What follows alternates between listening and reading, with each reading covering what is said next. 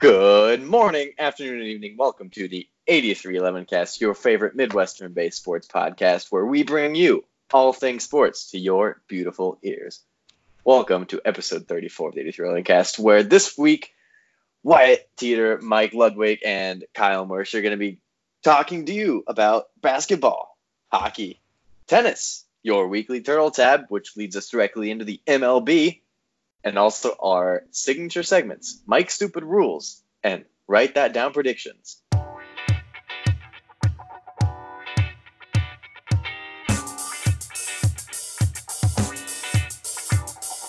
So as this podcast is hitting your wonderful ears today, five games of the N B A Finals have been played thus far. Uh, since the since our last air date, um, the game three, four, and five all occurred. Um, and in game three, Toronto showed that team victories win games over individual performances. Steph Curry had a had nearly a triple-double with forty-seven points, which is his uh, personal playoff record uh, for points scored in a game at forty-seven let's, points. Let's call it what it is. It was one of the best performances, single performances in an N B A oh, yeah. Finals game ever. Oh, yeah. From Steph Curry. Outside of, outside of what LeBron James has done in N B A Finals performances, but forty-eight, forty-seven points, eight rebounds, seven assists, Steph Curry played outside of his mind. The only problem is only three Warriors scored in double figures, and that was Curry, Draymond Green, and Iguodala. Everybody else pretty much did not contribute to this game. Thus, the reason why Toronto ended up winning. They mm-hmm. had six players in double figures, with Leonard and Kyle Lowry leading the way. Uh, Kawhi Leonard, just a quick stat, had thirty-seven points, seven rebounds, and six assists, while Kyle Lowry chipped in twenty-three points, four rebounds, and nine assists. So almost two players in this game had triple doubles, and Kyle Lowry almost had a double double. Um, he was one assist shy of that. Obviously, Toronto was just too much in game three for the depleted Warriors. Obviously, that was Steph Curry leading the way by himself without Klay Thompson right. or Kevin Durant. Mm-hmm. Klay Thompson was held out due to his hamstring injury, and Durant still wasn't in uh, in good enough shape to end up playing that game. Um, But Steph Curry played outside of his like out of his mind, trying to keep keep the uh, Warriors from going down in the series, but he just wasn't able to. Um, Toronto played really good defense that entire game. Marc Gasol had a great game, and Marc Gasol is having the, some of the best actual games of his life playing in the N B A in these finals uh, right now, and he went from a team halfway through the season who was pretty much miserable in the Memphis Grizzlies to now a team that's in the N B A Finals, and he's definitely making good use of his appearances in the N B A Finals so far. Um, also, do you have anything to add to Game Three? This important note: this actually happened because of uh, because of Game Two. But since a road team has won a game in the N B A Finals, that means Taco Bell Steal a Game, Steal a Taco promotion has come through. So between two and six p.m. on June eighteenth, so next this uh, next Tuesday, if you go into Taco Bell, you'll get a free Doritos Locos Tacos between two and six p.m. So there you go. Because a road team won a game in the N B A Finals, you get a free taco at Taco Bell. It's about I'd all also, I have to add to that. I'd like to, I'd like to point out that this is not a promotion. We are not in any way sponsored or affiliated with Taco Bell, just I'd, a... I just want y'all to get free tacos. That's yeah, just go and get yourself some free tacos and um, worry about your uh, worry about what happens the next day later. So, but I would like I would like to be sponsored by Taco Bell. Can Taco Bell sponsor us? That would be that'd fun. That'd be nice. Then Do you we want... could get free meals every time we record. Uh-huh. That would be, be awesome. fun. So, Game Four also occurred clearly. Uh, Durant was still out, but Klay Thompson came back, and Toronto just proved that they were still too much for Golden State to handle. It was a mix again of um, a team victory for Toronto, as most of their team, or, well, I guess not most of the team, six players are nearly averaging double-figure scoring uh, throughout this N B A Finals so far, And that was the same case going into Game Four and throughout Game Four. Uh, Kawhi Leonard took this game over um, as he had done in a similar fashion in Game Three, but he was the de facto scorer for Toronto in Game Four, and Golden State just didn't have a response to it. Um, Toronto pulled away late and kept the lead late, and really that was a huge pivotal point because no one has come back from a three one deficit in the N B A Finals since LeBron James did it with Cleveland in, I believe, twenty sixteen mm-hmm. was the year that that happened. So we'll see if Golden State's able to do that, but obviously after Game Four they went down three to one. And Steph, Steph Curry just looked gassed in that game. He he did all he could in Game Three to try to carry that team and lead them to a victory in Game Three, and he was just out of gas. He had he did not have a good game. You could tell he didn't quite have his legs under him. He was putting a lot of so- shots short in Game Four, and yeah, he was just gassed. He needed an extra day off that he did not have between Games Three and Four. He could just not uh, not put it together. And Klay Thompson was also clearly not at one hundred percent. He was good enough to play, but clearly not at one hundred percent. And that was just that just led to a to a Warriors victory in uh, in Oracle. They took both games from uh, the Warriors in Oakland. A Toronto victory in Oracle. You yes. said a Warriors victory. Oh, yeah, a Toronto's victory in Oracle. That's taking both games in Oracle really swung the series for the Raptors, and then it brought us to Game Five, heading back to Toronto. And what happened there? In Game Five, it was a very busy Game Five. Very busy. So Kevin Durant was the big story. He came back. So Kevin Durant's back, but fast forward to the second quarter, and Kevin Durant has a pretty gruesome, um, what appeared to be a calf injury at the time.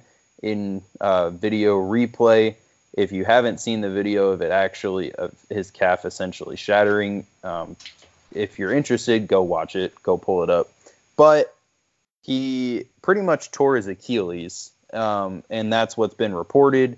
Uh, at first, it was just the calf injury like he's been dealing with the entire time. But it is the Achilles injury that has been um, reported now. But after that, Golden State really pulled it together for a gutsy win on the road in Toronto with a raucous atmosphere for a team that's trying to win their first championship in franchise history. And they were able to pull out the game. Toronto was up by six late, very late in this game, but Golden State was able to end up winning the game by one point. Uh, Steph Curry said it was a team victory, with uh, DeMarcus Cousins putting in good minutes and um, being effective enough on the defensive end. One thing that I've noticed from him is I don't think he's still fully healthy because his lateral quickness is shot. He, no, he doesn't he, move the same. He's not playing at one hundred percent. He, I don't know if he's fully recovered from his torn Achilles that he suffered. What was it, about a year and a half ago now? Yeah. So he's still not one hundred percent. Plus he got injured in the playoffs as well. So. Yep. He's yep. definitely not functioning at one hundred percent either. This this Golden State Warriors team is definitely depleted, and they're they're playing with some heart in order to try and win another championship and bring it back to the Bay Area. Mm-hmm. We'll see if what they can get done as Game Six heads back to Oracle Arena. Um, with the a last, game, it'll be the last game played in Oracle. They're getting a new arena yep, for next season, true. So it'll be the last game played in Oracle. That is true. And then Game seven, obviously, if needed. I believe these games will be played on Thursday night uh, this week, and then Game seven, if needed, will be played on Sunday night in Toronto. Mm-hmm. So, yeah, Let, let's just talk about Kevin Durant for a little bit. So how how much money do you think he – well, first of all, Golden State doesn't win that game if Clay, or if uh, – Kevin Durant doesn't play for the part he played for. He was playing yeah. really, really well up until he had hit a couple threes. I think he had thirteen, fourteen points, something mm-hmm. like that, just in a little bit of that game that he played. So he, Golden State does not win this game if he doesn't play for the part that he played for. So, I mean, but the real question is how much, if any, money did he cost himself by playing in this game and he, well, playing and getting injured in this game? Since in my with, opinion. With the torn Achilles, he'll oh. probably miss all of next season. Yeah. So, obviously, in my opinion, he lost his entire free agency. I think the only place he can go at this point is Golden State. So he, he does he does have an option, a player option with Golden State. I think it's worth something like thirty-one million dollars, mm-hmm. where he could just opt in with Golden State and get thirty-one million dollars from Golden State just to rehab. But yep. then somebody's got to sign him in the next offseason. He's risking whether, you know, does he heal right? Does, you know, does everything look well when he hits free agency then after the uh, twenty nineteen twenty twenty season that's coming up here? Or would it be the twenty twenty twenty? No, yeah, twenty nineteen twenty twenty yeah. season that's coming mm-hmm. up here. So, or he could hit free agency. So I don't know if he actually cost himself any money, though. If if I'm, let's say, the Boston Celtics or the Brooklyn Nets, do I just say, okay, we'll give you the the max deal anyway, and we know you're going to sit out a year, but we'll give you the max deal for the next four years of Kevin Durant? Do you think there's a team out there that's still going to do that? I think you want to go to. I think there was. I think there is one team that's very enticing for him to go to right now. I don't think he wants to go play in Boston because Kyrie Irving is a very injury-prone, small, undersized point guard who, as we saw this season, couldn't handle the task of really being that star player in Boston again. I don't think Kyrie Ir- I think Kyrie Irving is a shell of his former self. I don't think he's ever going to be the same without a big superstar like that, but I don't think Kevin Durant wants to go and play with him. Here's, well, he's also a, he's also a free agent, so he yeah, can go wherever he wants, too. He could go wherever he wants. I kind of think Kyrie Irving's going to go to um, Brooklyn because he just bought a house in New Jersey. If you remember back to last season, LeBron James bought a house in L A shortly before signing with the L A Lakers. So I believe that Kyrie Irving is going to the Brooklyn Nets. Now, here's my thing. I the New York Knicks have the potential to have enough spa- cap space for two max free agents or two max players. I believe they make a deal with the New Orleans Pelicans for Anthony Davis. Anthony, the club ownership for New Orleans, hear me out. The club ownership for New Orleans has talked that they don't want to trade Anthony Davis to any team in the West. That rules out all those teams. The other, the really the only team that's been gunning for him are the New York Knicks in the East. So I think the Knicks trade the number three overall pick with some sort of package to New Orleans, and New Orleans can have the first, the number one overall and number three overall pick, third overall pick in the dra- upcoming draft, in which case they could get both Zion Williamson and R J Barrett and reunite the Duke players. That would be interesting. That would be very interesting because well, I, Duke is essentially a Southern school. Both players would be back, would go back to the South. So then New York gets Anthony Davis, and I think Kevin Durant would be more willing to play with Anthony Davis than Kyrie Irving. So I believe that New York would give Kevin Durant the max deal. But is Anthony Davis willing to sit out, well, not sit out a year, but basically forfeit a year, right? When Kevin Durant's out, I mean, they're not fu- Anthony Davis himself does not make the Knicks a final contender. No. So is he willing to basically wait a year on Kevin? I mean, I don't understand I don't why know. the Knicks would be, but is Anthony Davis willing I think, to do that? I think this entire this entire speculation that I had came before this Kevin Durant injury. I yeah. don't know how much that changes that now, but that was what I thought was very interesting. Yeah, looking into that. So we'll, we'll talk more about N B A free agency, I'm sure, with the finals over. I was just interested to see what you thought about how much money Kevin Durant cost himself by getting hurt in that game. Yeah, like I said, I well, I think he cost himself his free agency. I don't think he cost himself a lot of money. I yeah. think he would have had a much higher free agent market, obviously, if he was healthy. Mm-hmm. But you don't know. Yeah, you don't know until it happens. Yeah. Obviously, another sport that's in full swing and one of your favorite things of all time is going to be happening in the N H L. Yes. So we are headed to a game seven in the uh, in the N H L finals. A hockey game seven, especially in the Stanley Cup final, is one of the best things in sports. Game seven, playoff hockey, best thing in sports. Um, in order to get there, there was uh, two games. The first game, game five, uh, the Saint Louis Blues took that game, but there was uh, definitely some controversy in game five. Um, it looked pretty obvious to uh, everybody that uh, uh, late in the game, Saint Louis um, tripped one of the Boston players. Tripping is a minor penalty. Um, um, and then right after that, he possessed the puck, and that possession um, led to a goal. And the refs, I thought it was an obvious trip. Even the Saint Louis broadcast thought that that was a trip. And it was, I, you could go back and listen to the broadcast, but he's like, and then comes in and trips him up and uh, takes the puck, and why is play still going? That should be a penalty, was something like it went. And then they ended up scoring and winning that game two to one. That was for the second goal the Blues scored. So it's just another controversial call in these uh, N H L playoffs. I know there's, there was one that went against the Blues against the Sharks. We talked about that. Another controversial call um, in the Las Vegas series.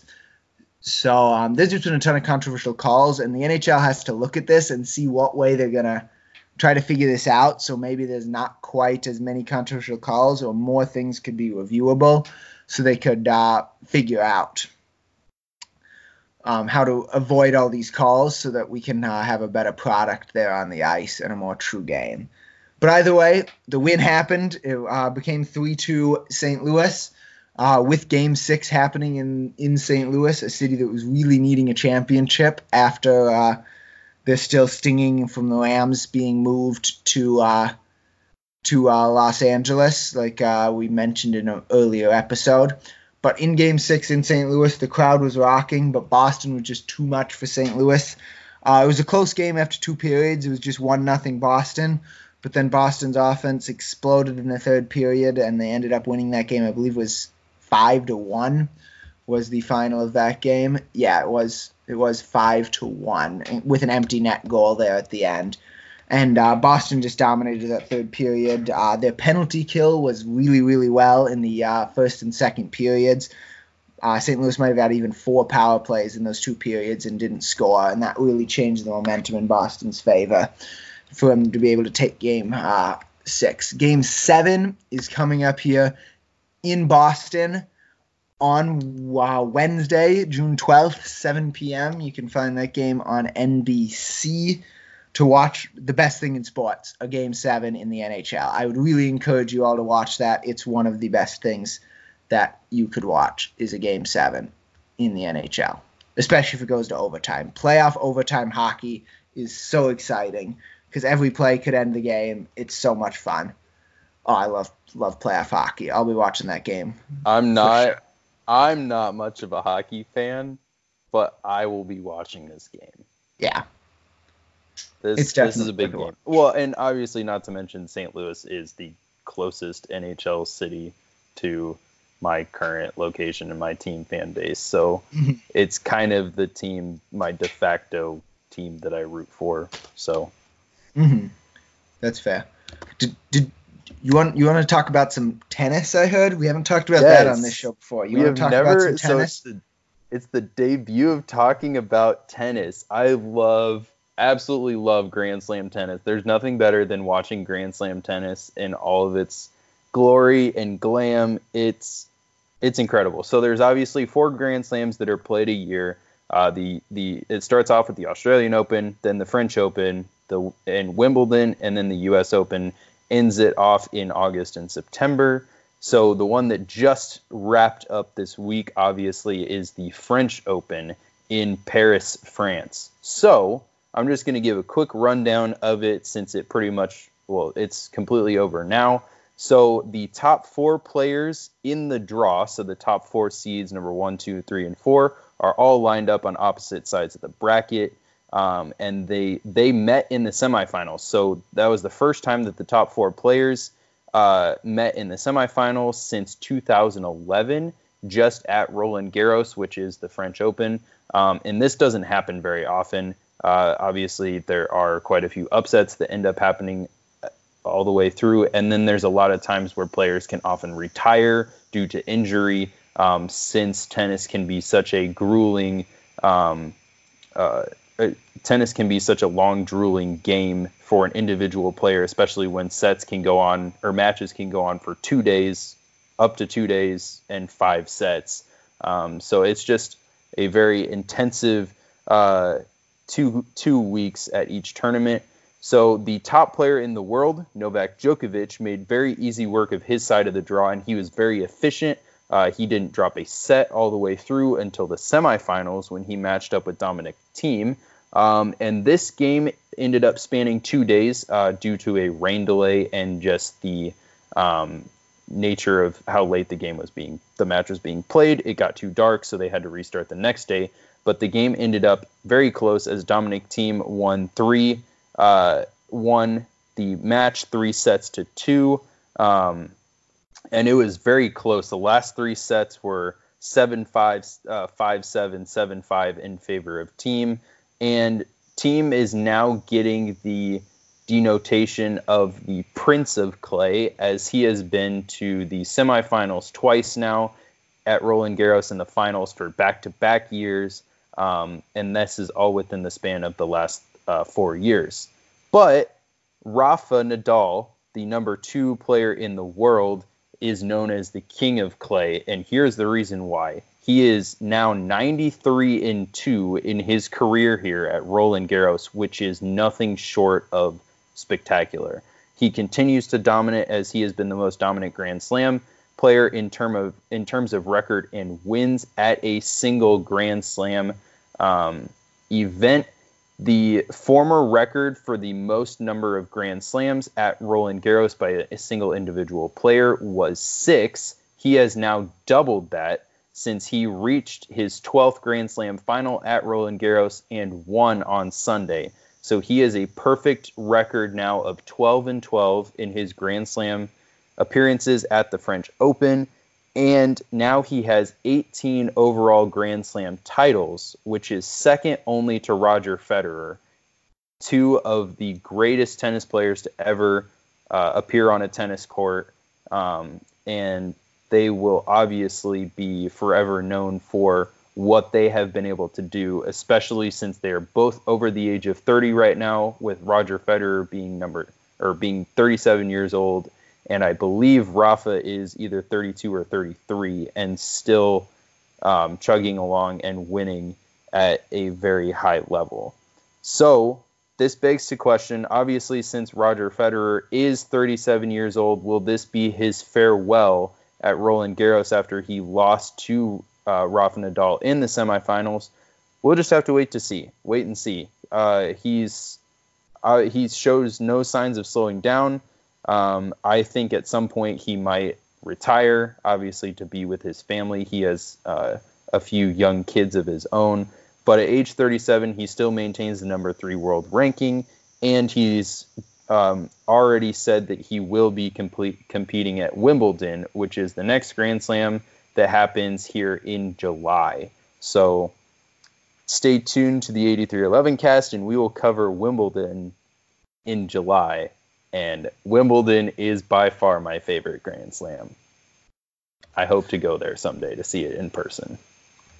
Very nice. That was actually that was actually a good tennis update. That was that was very thorough. I appreciated that. I learned. I learned. See, it's not, not often that I learn on my own podcast. So that was, that was very well done. I, I made sure to include lots of stats in there for you. I like Mike. Stats. I know you like I'm stats. I'm a stat head. I like stats.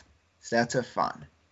Well, Do you know don't you don't you have a really sad sad fact to give us I, on this? I do. Podcast? So I have I have very very very bad news to bring you all on our weekly Turtle Tab. This week, Willians Astudillo, the savior of baseball, was optioned to triple A Rochester for the Twins. Wah, he, had, uh, wah, he had been struggling wah. ever since he uh, single-handedly beat the Royals in two games uh, back in the beginning of April. He's uh, hit two twenty-two since that uh, Royals series where he drove in like eight runs over the course of two games. You remember that, Kyle, right? Do you know how many turtle emojis I sent you during uh, those two games?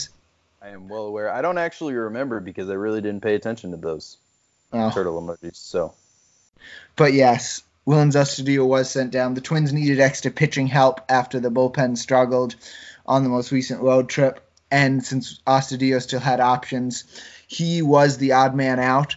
But do not despair too much. Willians Astudillo has been raking in three games in triple A Rochester. In three games in triple A Rochester, he is now hitting. He is now eight for twelve with uh, two home runs and uh, a couple doubles as well. Five R B Is in three games. So Astudillo will uh, was obviously quite angry that he got sent down to uh, to triple A, and I don't think he'll be there long. He's gonna. He's eating triple A pitching for breakfast, and as soon as this team can go back uh, back down another pitcher, I have a feeling Astudillo will be the uh, be the next man up. Mike, Mike, I don't think he needs to more any more breakfast. He's a little chubby. I mean, that's true. He may not, but he's he's destroying triple A pitching, and he'll be back eventually. Can, can so they put him on a diet in triple A though? I mean, they did that to Miguel Sano. The Twins did that to Miguel Sano last year when they sent him to single A, because they, they sent him to their spring training complex, which is where the single A team is, so they could monitor how much he was eating so he could get back in shape. They're not doing that with Astudillo. Astudillo's problem is not conditioning. Granted, he's not a uh, he's not a uh, skinny fellow, but he's not his weight doesn't seem to inhibit his baseball ability like it did for Miguel Sano last year. So I don't think they need to do that for him. But, yeah, that is your Turtle Tab. Hopefully next week we'll bring you the good news that he's back, but we'll see. Otherwise we'll tell you how much more he's raked triple A pitching in the last week. But speaking of Willians Astudillo destroying people as he destroyed the Royals, do you want to tell us who else destroyed the Royals this week, Kyle? Uh, everybody did. It's not been great. They finally reached twenty wins. That's a that's, that's a good thing. That is good. It's good to win ball games. That um, is the name of the game. But it, yeah, it's not going well. None of nothing is really working at all. The offense is now getting into major slumps. They did win today. Today being Tuesday, they beat the Detroit Tigers. Um, an interesting fact. They're they're not good either. But an interesting uh, fact, so a Major League Baseball game will be played at a triple A ballpark this week.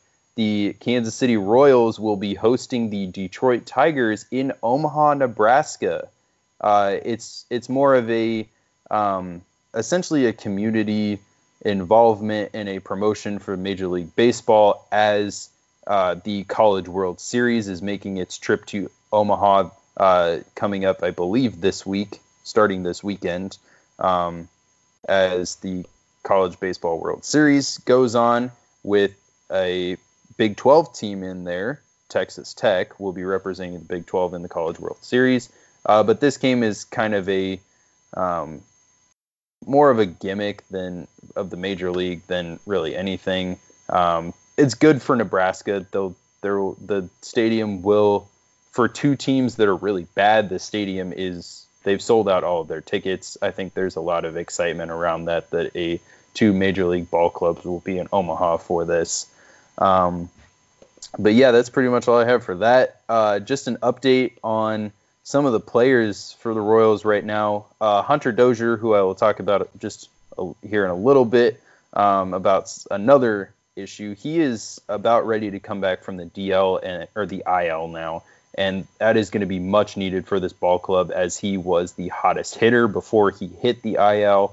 Um, outside of that, Whit Merrifield is still hitting. He has the second most hits in the American League behind a uh, Twins player. And oh, hey. Yeah. Um, yep. And Alberto Mondesi is leading the major leagues in stolen bases. And now tonight he has another stolen base. I believe that puts him up to twenty-five on the season, since um, Baseball Reference is telling me that he had twenty-four as of yesterday. So that means he should have twenty-five now. So he is swiping a lot of bases, and he has correct. He has the potential to um, get well over sixty stolen bases on the year. And the last person to do that i- as a infielder was Gene Segura. So and he had sixty a couple of years back. So he could he could very well set a record for steals in a season for a middle infielder. So we'll that see is, what happens that, there. That is a bright spot for the Royals. They did sign their uh, number two overall draft pick for a very healthy, um, healthy amount of money. That's that's also seven seven point seven million dollars. Yeah, that's, that's about what that slot is worth. Yep. in the in baseball. Quite system. A lot of money. Uh huh. Yeah. Um. Do I get to talk about a good baseball team now? Yeah, that this team hits bombs. Not the Royals. No, the you, the you, other American League Central team. You, you you pronounced it wrong. This team hits bombas. Bombas? Bombas. Yes. It sounds like you're trying to say something as an elementary school kid, and, but you didn't pronounce it correctly, and now you are being questioned for this, how brilliant you are no, or how hits, horribly brilliant you are. According to Eddie Rosario, this team hits bombas. There had been a lot of talk over the last few weeks about what to nickname this Minnesota Twins team since they're, uh, since they're playing so well. And then uh, about a week and a half ago, maybe two weeks ago, Eddie Rosario, uh, after he had the home run in his post-game press conference, was asked about the at-bat, and he said he hit a bomba, and that settled the uh, the nicknames. This is now uh, the Minnesota Twins uh, playing in Bombasota, the land of ten thousand lakes. It's it's it's going pretty well. Pe- oh, people are happy here in the uh, in the Twin Cities. Um, unfortunately, the uh, last week didn't go the best for the Twins. They had a road trip. They went to Cleveland and uh, Detroit, and really had an opportunity to bury the uh, the uh, Twins even more than, uh, or bury the Indians, I should say, even more than they already have.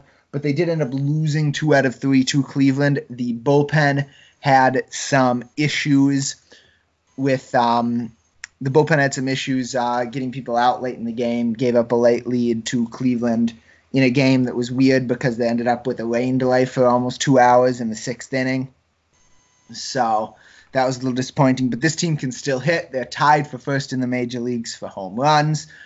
Um, mentioned Jorge Polanco. He's leading the American League in uh, batting average. He's second in the American League in doubles, only to Byron Buxton, uh, the center fielder, who's first. And, um, yeah, this team can hit. Um, the pitching, a little bit, starting to get a little bit concerned about Martin Perez. He had two really bad starts in a row, one against the uh, Rays and another one this week. But it's still not enough that I'm panicking. But you'd like to see him straighten it back out and start pitching well again. But uh, Jake Odorizzi is leading the American League in E R A with an E R A, a sub two E R A, even better than Justin Verlander is doing. Jose Berrios is finally pitching like an ace that we uh, all thought he'd be. So this team is just winning ball games, and it is fun to watch. It is fun to watch. As we are recording this podcast, they are back to having the best record in baseball again. So this team is just going to be fun to watch as the season goes on. They keep hitting more bombas, and they keep pitching well. It's going to be fun. It's going to be fun to watch this Twins team. And they get to play a lot of games against the Royals down, this, uh, down the last four months of the year here. So that'll also inflate those win numbers, I think. They could just absolutely crash against the Royals for some reason, but I doubt they will. But because the Royals are lucky for the Royals, Willians Astudillo will probably still be in triple A when they come to Target Field this next weekend. Probably they won't get they won't get death by turtle like they did last week or and, last time they played. And since the Royals are going to be sellers this year before the trade deadline hits, there's going to be a major change of scenery for a lot of players. Yeah, they could just get worse too. As yep. the season goes on after the trade deadline, as they give their young guys a chance. How about how about having the second overall pick for two straight years in the M L B draft? I think that's what the Royals are going for right it now. Could, it could happen. It could happen. I believe they are. Let's see. Yeah, they're five thirty-eight Sports projects them to finish tied for the second worst record in baseball at sixty-one and one oh one. Is what it project, projects yeah. them at. Great number. Mm-hmm. Projecting the Orioles at fifty-six and one oh six, and the Marlins tied with them at sixty-one and one oh one. Speaking of good numbers, the two big free agents left on the market got pretty good numbers on their contracts, I'd say. Because Craig Kimbrell finally, so since this the M L B draft finished, obviously once the M L B draft finished, the uh, the free agent signings of these players heated up due to the fact that the the clubs that signed him didn't end up losing draft picks, which is part of the rule, uh, obviously, in the Major League Draft. Um, so Craig Kimbrell, the first one, Uh, the Twins missed out on getting him as he went to the Windy City to play for the only team that's relevant there. Uh, he signed a three-year, forty-three million dollars deal to play um, in Chicago for the Cubbies. He is still throwing bullpen sessions, waiting um, to get his shot in the bullpen in game action. Uh, but so far, his bullpen sessions have been going well. No reports of injury at all, which means that maybe he was actually doing a throwing program while he was sitting around waiting for somebody to pick him up. Um, and Dallas Keuchel was signed as well. He signed a one-year deal. He opted not to go to New York and shave his trademark beard. Instead, he went down south to pitch for the Atlanta Braves. Uh, he is on a one-year deal for thirteen million dollars, which is a lot to pay a starting pitcher um, if he doesn't pan out, especially since you'll only be getting his services for half of the season. But if that pushes them into first place in the National League East, then it'll be worth it for the Braves. They really need some starting pitching help Um, outside of their phenomenal young rookie in Mike Soroka, Soroka, who has the second lowest E R A in the National League, only behind the Dodgers um, pitcher Hyun-Woo Ryu, whatever, however you say it. Ryu. Ryu, yeah, that guy. Ryu. That he's got he's an been, E R A of sub one and a half. Yeah, yeah. It's insane. Where did that even come from? He was... He was sent down to Triple A a couple of years ago because he was struggling. Last year, last year he had an E R A that didn't go below, I think, three point three oh. I mean, that's a very respectable E R A. That's a respectable E R A, but still, at times he was floating around four, an E R A of four. Insane jump. It's crazy, but that's what happens. I mean, where did Blake Snell come from last year? And now he's having issues this year. So. True. Pitching is a pitching is um, something that generally only happens. You have really good years sometimes, and then other years you're a little bit off. Um, but speaking of a pitcher who's had really good years, um, do you want to fill us in on what happened between uh, Madison Bumgarner and uh, Max Muncy? Muncy, Muncy this weekend. Muncy, Max Muncy. Muncy. So uh, this was. In the uh, in the early in the uh, game on uh, Sunday between the uh, Dodgers and the Giants, Max uh, Max Muncy hits a long home run to right field in San Francisco, which some of you may know, uh, right outside the stadium is the harbor, so you can actually you know hit balls into the ocean in uh, in San Francisco.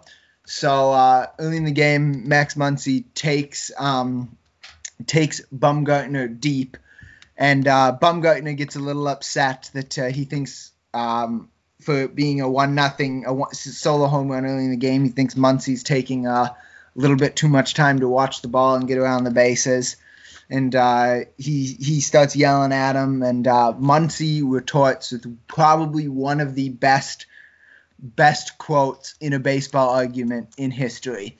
He, he says, quote, "If you don't want me to watch the ball, you can go get it out of the ocean." Close quote. That's that's that's great just quote. A, that's just a really good line. Like, it does not get much better than that. And I mean, and I think that's an argument like that. I think is really good for baseball because it didn't go past that. The benches didn't clear. Nobody threw at anybody. Something stuff like that is really good for baseball. People jawing at each other, it creates a good story, creates some good publicity. Things like that are really good for baseball. It's fun to talk about. Good quote. Just all around good, all around good stuff. It was it was fun. I like that. I like stuff like that. Unlike the Atlanta Braves and the Pittsburgh Pirates, where Josh Donaldson barely gets nicked on the jersey and takes offense to Joe Musgrove staring him down because he's walking away like Joe Musgrove intentionally threw at him, which by no means that was an intentional No, that was not pitch intentional at all. Josh Donaldson at all, but Josh Donaldson obvi- has been a hothead before previously, especially in Toronto, and he lost his cool, said, um, why are you um, a couple expletives uh, staring at me? And then they decide to get into a little bit of a sissy fight, a little bit of a shoving match. And then the bench is cleared, and the Pirates manager was thrown out, was ejected, and as well as Musgrove and Donaldson. Keep in mind this game, this happened in the first inning, so then the Pirates had to go and use their bullpen for the rest of this game. Um, no love lost between the Pirates and the Braves right now. That's true. And speaking of uh, no love, there's something that happened this week that you don't have any love for. You're a little pissed yeah, off about. Okay. What's what's what's, so, what's going on here? Baseball sports writers need to actually do their job. So one baseball sports writer today, I don't have his name because I lost it, and I don't really care to go back and look it up because it made me mad. Very so, professional. He was very unprofessional when he put out an article saying that Alex Gordon, who is the left fielder for the Kansas City Royals, is going to be the hottest person uh, in trade uh, in trade rumors for the Royals this season. Now, I get it if you talk about Whit Merrifield. I get it if you talk about other people like uh, Brad Boxberger out of the bullpen, Ian Kennedy maybe, Homer Bailey, sure. But what he didn't actually do his research on is Alex Gordon has a clause in his contract that he signed two years ago, uh, a four-year deal. He has a clause in the remaining two years of his contract saying that he can say no, he can reject any trade that is proposed w- that involves him on the roster, like on the team. Any any trade that he is the source of conversation, he can reject it. And he's already been gone on record this season saying that he does not want to play anywhere else but Kansas City. So why is this sports writer not actually doing his job and understanding this and writing that he is going to be the key player that the Royals are going to trade away this year? You are completely uncreditable, or I, I will never read another article that you put out again once I actually figure out what your name is, because I have the article saved. And I... Yeah, you have zero credit and zero worthiness in my mind. You are literally the worst baseball sports writer. So um, good job at pissing me off. Are, are you sure he has a no-trade clause? Yeah. I'm not finding any details about an Alex Gordon no-trade clause on the internet. He has – He has. It, it was talked about on air this week when I was watching the game. He has he has the ability to veto or essentially say no to any trade. Oh. He doesn't have a no-trade clause, but he has his ten and five rights. Yeah. That's what it is. That's so what it is. Sorry. I I said it I said it improperly, but he has those rights where he can say no. Yeah, that's true. Okay. Yep, that makes sense now. That makes sense. That'll make a good stupid rules segment, ten and five rights. Write that down for next week. That's what we're going to do for. All right, write that down. ten and five. ten and five rights. All right. Speaking of stupid rules, is it uh, is it time? Whoa, whoa, whoa, whoa. What, am I jumping the gun on stupid rules? Yes, because oh, you crap. forgot about my strange but true baseball injury segment. Oh, okay, okay, okay. In Do which we have a formerly mentioned Hunter Dozier injury, so he's just getting ready to come off the injured list, and this is not really like a the most like the strangest baseball injury out there. We will have a strange one for you next week, but he had a right side thorax injury that was uh, that was diagnosed, and this happened while he was showering in the team locker room. Um, he did something to it. So, in case you didn't know, um, right off the top of your head, what the thorax is slash does in the body. So the the thorax in mammals, so humans, is the region of the body formed by the sternum and the thoracic vertebrae and the ribs. So in essentially mid-chest area. It extends from the neck to the diaphragm and does not in, but and does not include the upper limbs. So essentially his entire chest he did something to while he was showering. I don't know what, but then he got into a game and re-aggravated it, and that put him on the ten-day injured list, and he has been on there for quite a while now. So I have never heard of a thorax injury before. That is the first time I've heard of it. That's the reason why it makes it on this week's installment of Strange But True Baseball Injuries.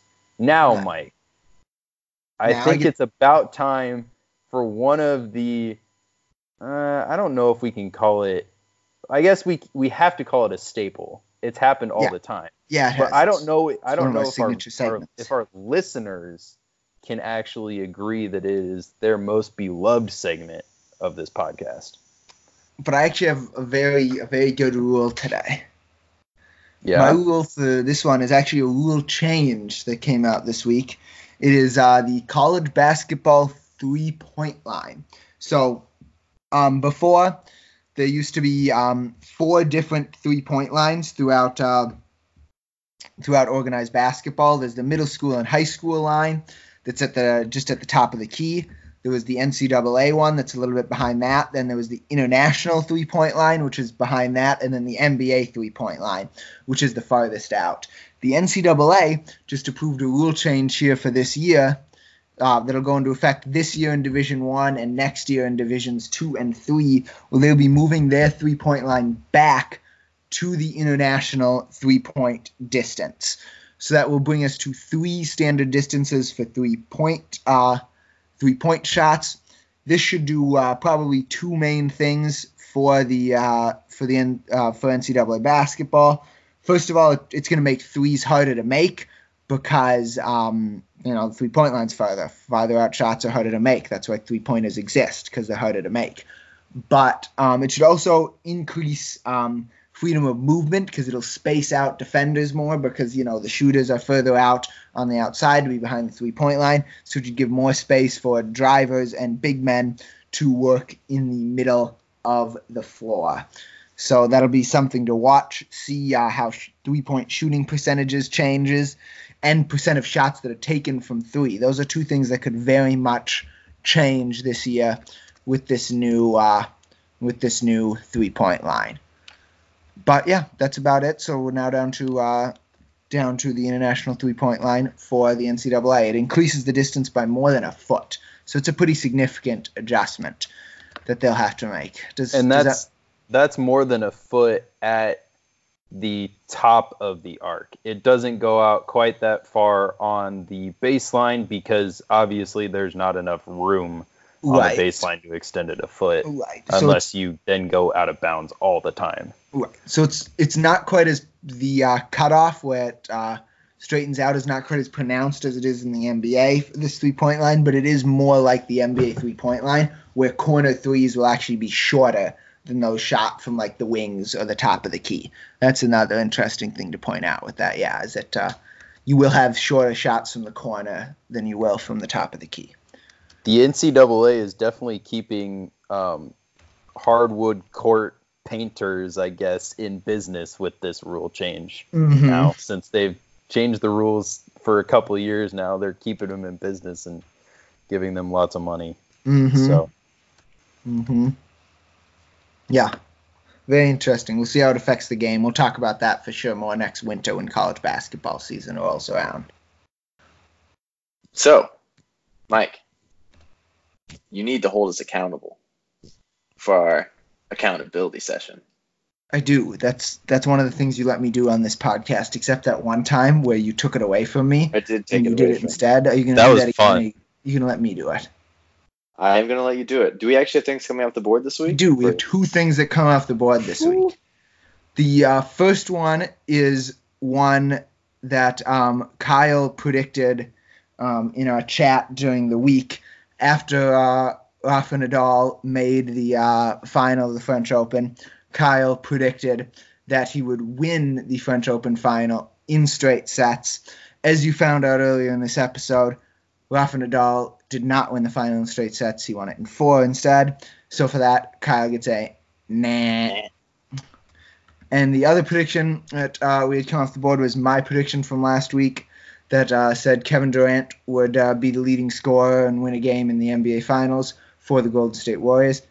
He actually came back and played, but then he tore his Achilles, so he did not actually win a game for him, and he's not going to come back this series. So even though the series ain't over, we're going to give me a nah, nah on that prediction as well. Um, Kyle, what's your prediction for the week? I guess we already well, talked about your prediction. We already we already yeah. talked about my prediction. It was that Rafa Nadal would win the French Open final in straight sets. Obviously, I got that wrong, so that was a very easy week for me. Very short and sweet. My prediction was figured out in this in the time that this episode is actually produced. Wow, that was that was fun. You yeah, won. Make better write that uh, down. Predictions. That was a quick turnaround. Mm-hmm. All right, moving on to my prediction. I have down that the Twins will have at least four representatives in the All-Star game. At least four. That's my prediction. So I'm just curious, who, which four do you think they'll be? I, if you tell me what I get for this prediction, and then I'll tell you what four they'll be. Because I don't want the four names down on my write that down prediction, because I'm not one hundred percent confident in them. So I'm not going to put the names down as my prediction. Huh. Um, I think one of the at least one of the pitchers, starting pitchers, is going to be in the All-Star game. One of Jake Odorizzi, Jose Barrios, or um, the other guy, Martin Perez. Yes. Um, and then probably Polanco, maybe C J Cron, maybe Schwope. Buxton probably scope. scope, scope, whatever. Like the mouthwash. Buxton, Buxton probably. So I'm gonna give you. Ah, uh, Wyatt, what do you think? Well, we know for sure it's not gonna be Willians Astudillo. that's that's true. That's true. They generally don't send triple A players to the Major League Baseball All-Star game. I'm gonna so. give you a double for that. All right. I'll take that's, a double for that. That's because fair. I think there's at least six or seven that have a very possible chance of getting it. So oh, yeah. I'm going to give you a double. All right. That's right. All right, Wyatt, what do you got for us? We got a really hard one. Uh, you right. guys might might need to take some time to really debate over this. It's that uh, Team U S A will win the, the Women's World Cup. Take your time. Talk it over. Single. Single. That's this prediction is that bunt single that broke up the no hitter in the triple A baseball game. That started the ball. Uh, yes. Yeah. Yeah. Yeah. That's a single. The U S is the number one team in the FIFA World Rankings. They uh, won their first game in pool play. What was it? Thirteen to nothing. Nothing. Yeah. Thirteen nothing. Right? Yeah. Alex Morgan scored five goals. Thank you for literally picking up the low hanging fruit off the ground. Hey, I do my best. It was only a little bruised. Yeah, you you get a single from that. That's not a big deal. Like I said, I just need something on the board. I don't know if I have anything on the board yet, so I'm just making sure, you know, just um, a little insurance run. You have, uh, no, nothing, uh, nothing on the board. Well, I you only had one now. prediction come off the board, and it was wrong. Yeah. So. All right. Do everything from Josh. I have not heard from Josh, so we have no Is prediction he alive? From Josh this week. Yes, he he's started alive. his job, but he can't get into his apartment, so he's living in a hotel. Yeah, poor guy. That sounds familiar. Good job. They're back to when he would lock himself out of our apartment.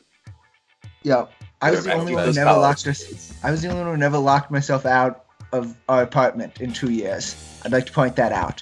I was I gonna claim that. I was gonna claim that when I graduated, and then in all the hustle of moving out, I forgot. So I'm gonna claim it now. Cool. So, I believe that is that all of our. I, well, now I just stole Wyatt's thing. That's that is, yeah, our, that's it. Yeah. So now that we can stop reminiscing about the good old days, I think that signals the, uh, the the end of Write That Down prediction segment, since we all put in our our predictions and we held ourselves accountable. And Josh isn't here to get a prediction, so that also means that this is the end of the episode. So thank you so much for listening to the eighty-three eleven cast, episode thirty-four this week. Tune in next week again to catch episode thirty-five, where again we bring you all things sports. to your beautiful ears. Signing off for the eighty-three eleven cast, we have your hosts, Kyle Mersch, Mike Ludwig, Wyatt Peter. Thanks again for listening. Talk to you next week. Go Cyclones. Go Cyclones. Go Cyclones.